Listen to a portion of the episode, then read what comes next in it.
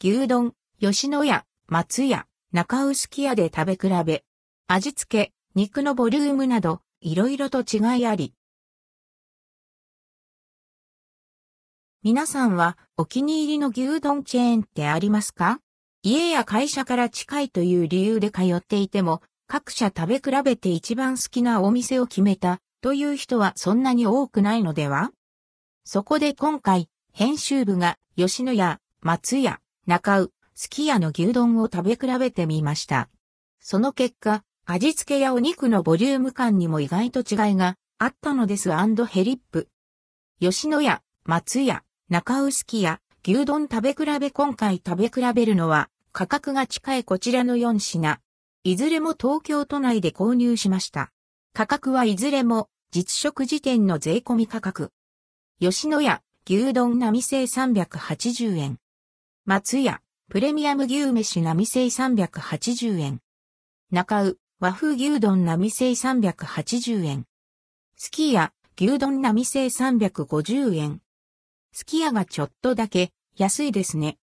では、それぞれの味を見ていきましょう。吉野家、定番の牛丼の味吉野家の牛丼は、肉、玉ねぎともにトロンと柔らかく、甘みの効いたタレがよく染みた味。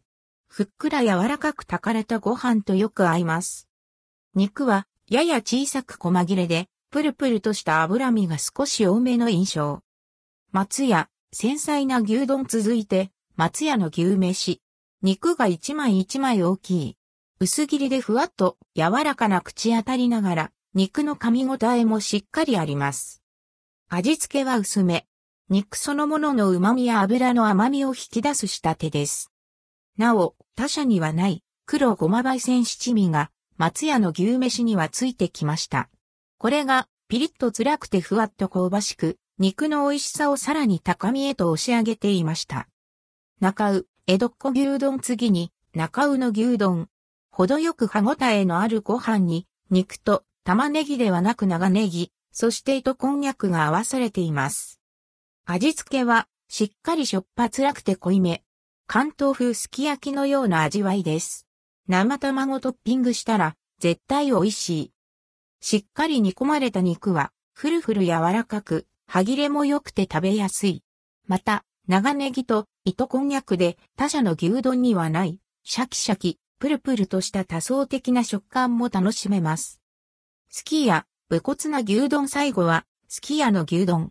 肉も玉ねぎも大きく、厚みがあって、むぎゅ、シャクッと、しっかり食感のある印象。肉は脂身が多すぎず、甘辛いタレもしっかりと染みています。ご飯は他社よりも硬く芯が残る歯ごたえで、ボリューム感を求める人にぴったり。愚直で武骨な牛丼という感じです。